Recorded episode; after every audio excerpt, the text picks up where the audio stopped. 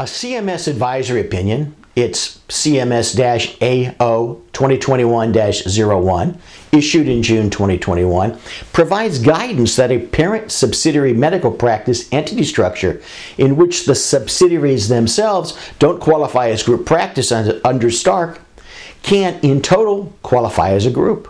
Here's some background. Stark and the regs under it prohibit a physician from making a referral for certain designated health services, such as clinical labs, DME, uh, imaging services, that are payable by Medicare to an entity with which the physician or an immediate family member of the physician has a financial relationship unless all of the requirements of an applicable exception are satisfied.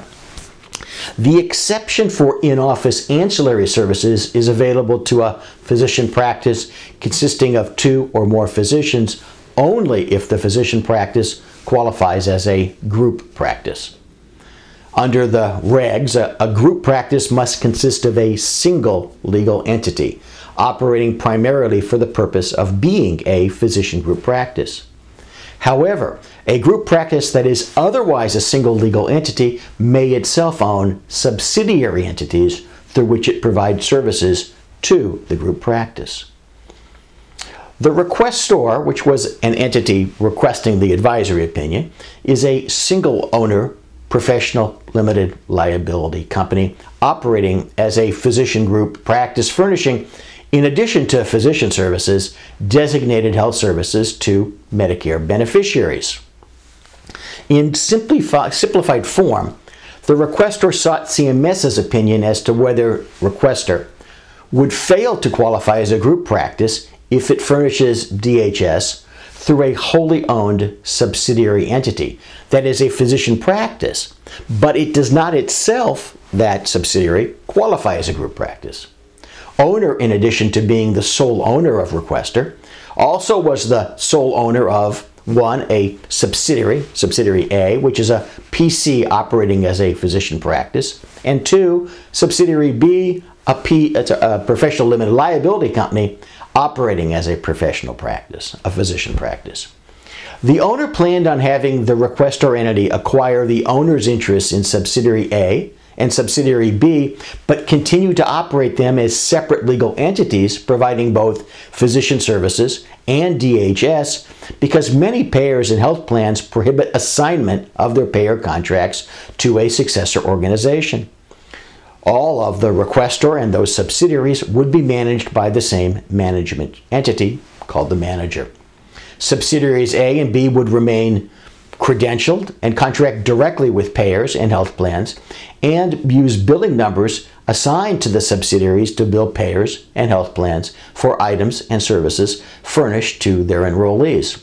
The subsidiaries would also remain enrolled in Medicare under tax identification numbers assigned to the subsidiaries and use billing numbers assigned to them as participating suppliers to bill Medicare for items and services, including for DHS, that are furnished to Medicare beneficiaries. The requester certified that following the acquisition, 1. The requester would be the sole owner of the subsidiaries. 2. All clinical employees and contractors of the subsidiaries would become employed or contracted by requester. 3. All material assets and business functions of the subsidiaries would be transferred to requester or to manager. And four, manager would continue to provide management and other non clinical services to requestor and to the subsidiaries. In addition, under the requestor structure, patients to whom healthcare services are furnished by the subsidiaries would be considered patients of the group practice. The healthcare services furnished to group practice patients would be furnished or supervised by clinical personnel that are employed or contracted by requestor and designated to work at the three sites. That is, as the requestor's original group practice site, at subsidiary A site, and at subsidiary B site. Manager would provide all non clinical support personnel to the group practice and to the subsidiaries under the terms of the management agreement among the parties. All revenues of the subsidiaries would be remitted to and treated as revenues of the group practice. The opinion. CMS began its analysis by referencing the fact that although a group practice must consist of a single legal entity, the regs permit a group practice to own subsidiaries, and the law does not dictate or limit the types of subsidiaries a group practice may own.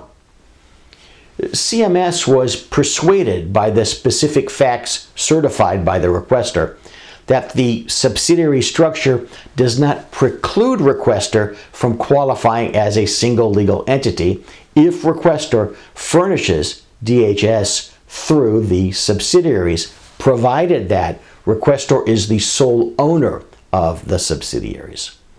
As set out above, the particular certified facts were as follows. 1.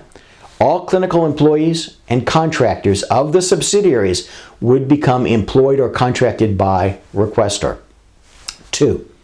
Those personnel would be designated to work at either the initial requester office site or at a subsidiary site. 3. Although subsidiary A and subsidiary B would maintain their respective enrollments in Medicare, remain credentialed and contract directly with payers and health plans, and use billing numbers assigned to the subsidiaries to bill Medicare and other payers and health plans for services furnished to their beneficiaries and enrollees. All revenue and expenses of the subsidiaries would be treated as revenues and expenses of the group practice, that is, of requestor. Note that the opinion is limited to the question posed by the requestor, which did not venture into issues related to the other group practice exception requirements. Note also, extremely importantly, that CMS advisory opinions are binding only in regard to the particular requester. However, they do provide insight into CMS's analysis on the application of Stark. In the instance of advisory opinion number CMS AO 2021-01, we see regulatory flexibility in regard to parent substructures in which the parent entity and the subsidiary entities are all physician practices.